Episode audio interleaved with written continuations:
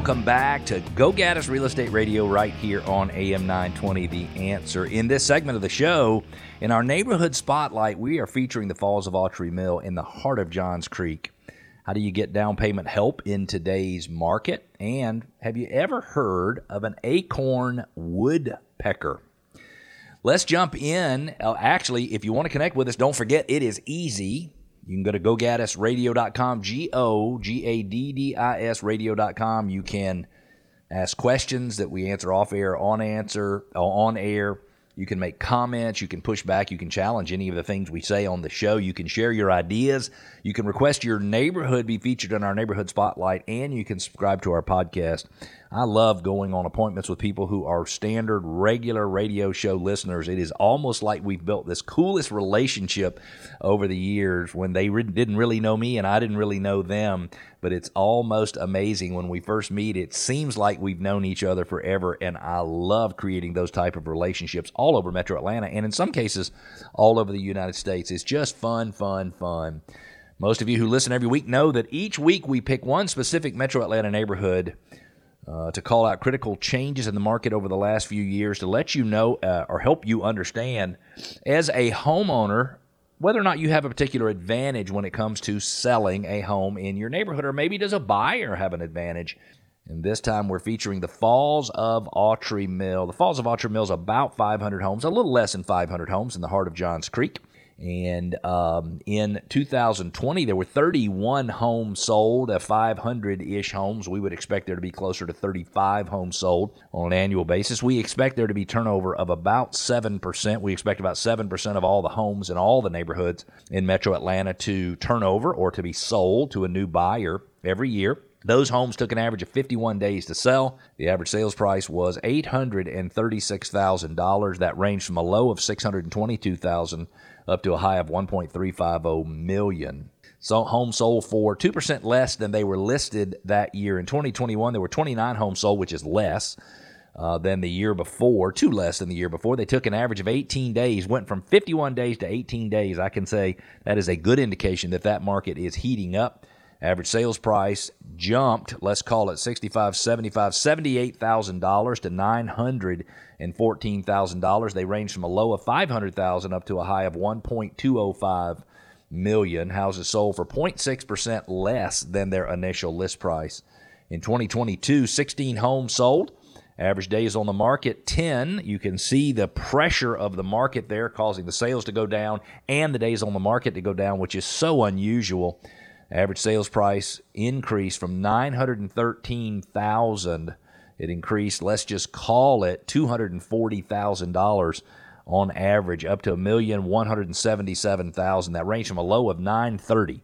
The prior year, the low sale in the neighborhood was 500,000, rose to 930, up to a high price of a million three hundred and fifty thousand. Homes sold for 3.6% more than they were listed for. Good for sellers. Right now, there are three homes available for sale in the neighborhood at an average list price of a million and ninety-five thousand, ranging from a low of nine hundred and ten thousand to a high of 1.225 million means there's 2.25 months worth of supply in the neighborhood. Uh, that means all of those three homes listed, if no other homes come on the market, which will probably not be the case in that area, it would take two and a quarter months. It would take eight, nine weeks, if you will, or a little over nine weeks to sell all three of those properties. If we look at the average value of a home, average sales value of a home, hit hit a low in 2012 at the very end of the Great Recession. The average sales price was 603,000.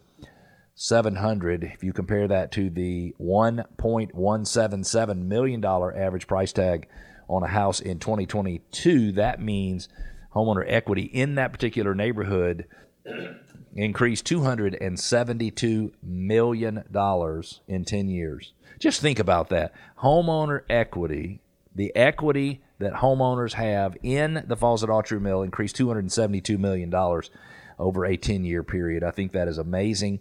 You know, the average net worth of a homeowner is somewhere around 300,000 ish. I'm not quoting Federal Reserve numbers, I'm just pulling them up from memory.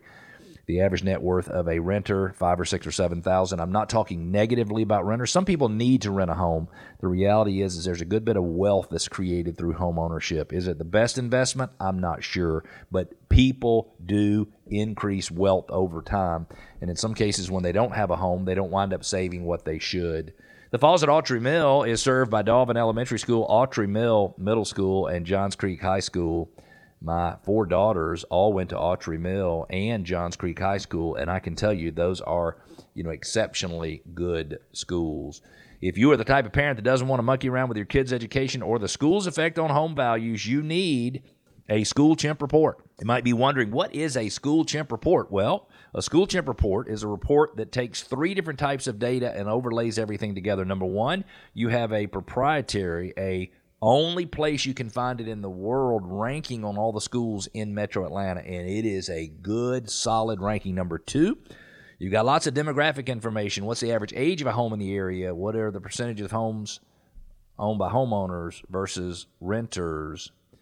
Uh, what's the educational attainment of parents in, in the area? Are you looking to live in an area where people are a little better educated? Are you looking for the educational experiences to be a little bit better. What's the average household income? And then it overlays all of the real estate data. I mean, everything you could want to know about properties in that school district, it overlays it right on top of everything else. You can go to GoGaddisRadio.com, click on School Chimp, put in a little information, tell it whether you want it to p- compare to the average of all high schools in Metro Atlanta or to one specific high school. You can run as many of those as you want, and they are free, and there is no obligation whatsoever, meaning we are not going to sell your information. We might follow up with you to see if you have any questions or want any more information, but we're going to keep your information private.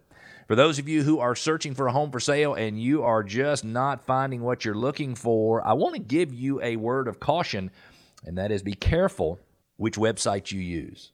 My suggestion is you, you, that you use suremls.com, S U R E M L S.com. Why? Well, because it is a site that pulls all listings from both listing services in Metro Atlanta. It's unusual to have two listing services, but Atlanta is one of those metropolitan areas that does.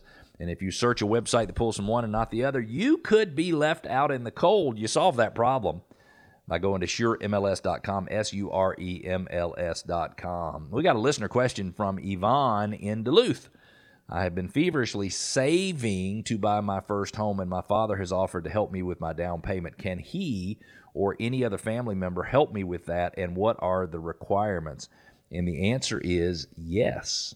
You can be given a gift of a down payment. The down payment gift needs to come from somebody who is related to you in some shape, form, or fashion, meaning the relationship needs to make sense to the lender.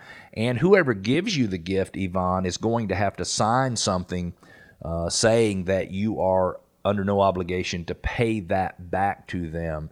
You can have gifts with FHA loans. I'm thinking you can have gifts with VA loans. If I am wrong on that, one of your lenders out there, correct me and you can have gift funds used for down payment on conventional loans as well. There are so many buyers out there who are just frustrated and overwhelmed because they've been saving for what they think is the minimum required down payment of 20%, you know, to buy a resale or a new home and they just think it'll never happen, it'll never get there and they're not able to build equity and not able to live in the home they want to live in. Well, there's options for you if you have somebody that is willing to help you with some gift funds. My plan, and it might not be all of the down payment, but to gift a little bit to each one of my daughters when she and their husbands uh, buy their first home.